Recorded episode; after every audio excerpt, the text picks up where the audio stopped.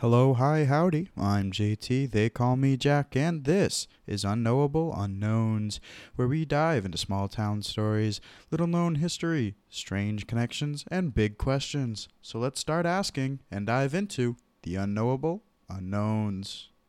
Have you ever tried to learn an instrument? Were you forced to play one of those cheap plastic recorders in school? For a young Miss Mahavi Chittor, learning instruments was no problem at all. She became the youngest music producer in the world at a shocking 8 years, 169 days. Her debut album, I Am Princess Genius, was released on the 3rd of September in 2019. As incredible as it is to see all the new and the young in music, today we will rewind time past the rap and the bass of today, the disco of the 80s, the swing of the 50s, far past the orchestral beauties of the 16th and 17th centuries, far past the horns and bugles of medieval times. Today we will dive into the ages of ancient Egypt and the tombs of the pharaohs. But we won't stop there. We will end today traveling much further back. Much, much, much further back. Before I did the research for this episode, I was under the impression that drums using stretched skins would be the oldest instruments. However, the first subject of our discussion today will actually be trumpets. Shocking, right? Found in the tomb of the oh so well known Tutankhamun, inside his burial chamber were two trumpets, one of which was sterling silver and the other made out of bronze or copper. They were found by Egyptologist Howard Carter in 1922.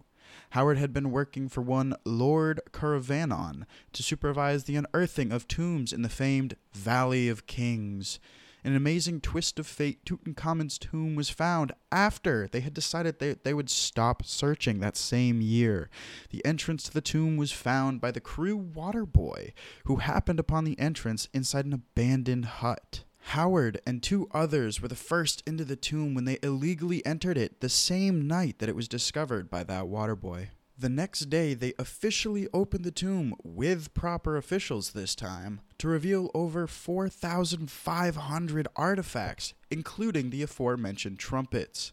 These trumpets supposedly have magic powers. These powers are supposed to bring war whenever the trumpets sound. After the estimated three and a half thousand year silence, the trumpets were sounded once more. Hala Hassan, the curator of Tutankhamun's collection at the Egyptian Museum, was quoted as saying, quote, Whenever someone blows into it, a war occurs. A week before the revolution, during a documenting and photographing process, one of the museum's staff had blown into it, and a week later the revolution broke out. The same thing had happened before the 1967 war, and prior to the Gulf War when a student was doing a comprehensive research on Tutankhamun's collection. Moving on and moving further back, one of the most known instruments is the xylophone. Whacking a bunch of pieces of metal seems like an easy way to make music. Apparently, ancient humans thought the same. An ancient version of the xylophone called a lithophone is found all over the world. Consisting of many pieces of stones arranged to make harmonies and melodies when struck, very similar to the previous mentioned xylophones and also the lesser known marimbas. The oldest known are called the Dan Da from Vietnam, from an estimated 10,000 years ago. Not much is known about the music played on these instruments, since the exact date of their construction and who they were made by or for remains unknown. These stone lithophones are one of the oldest stone instruments known to man. Other stone instruments are almost as incredible as the Dan Da, from a stone xylophone made from a single boulder with a deep cut grid pattern to stones that are simply hung from ropes attached to a cross piece of wood. We might not know as much about the Dan Da as we do with the trumpets of Tutankhamun, but they're still incredibly interesting, even if just for the questions they present us. Who are they made for or by, and how are they used? Last but certainly not least, we have reached our final topic for today Paleolithic flutes. These flutes are often made of bone. The oldest known is called the Divje Babe flute from an estimated 60,000 years ago. This flute is made from the thigh bone of a cave bear cub. Cave bears are related to modern day grizzlies, and male specimens were around 2,200 pounds. The females were significantly smaller at around 600 pounds, the same size as a fully grown modern grizzly. For a while, all the skeletons found were considered male, simply because they assumed that all the female skeletons were just dwarf males. These cave bears were considered to be mostly herbivorous, but would occasionally cannibalize bears that had died near them. These apex predators were rarely killed themselves, many dying during hibernation due to various ailments and often not getting enough food to last them through the winter months.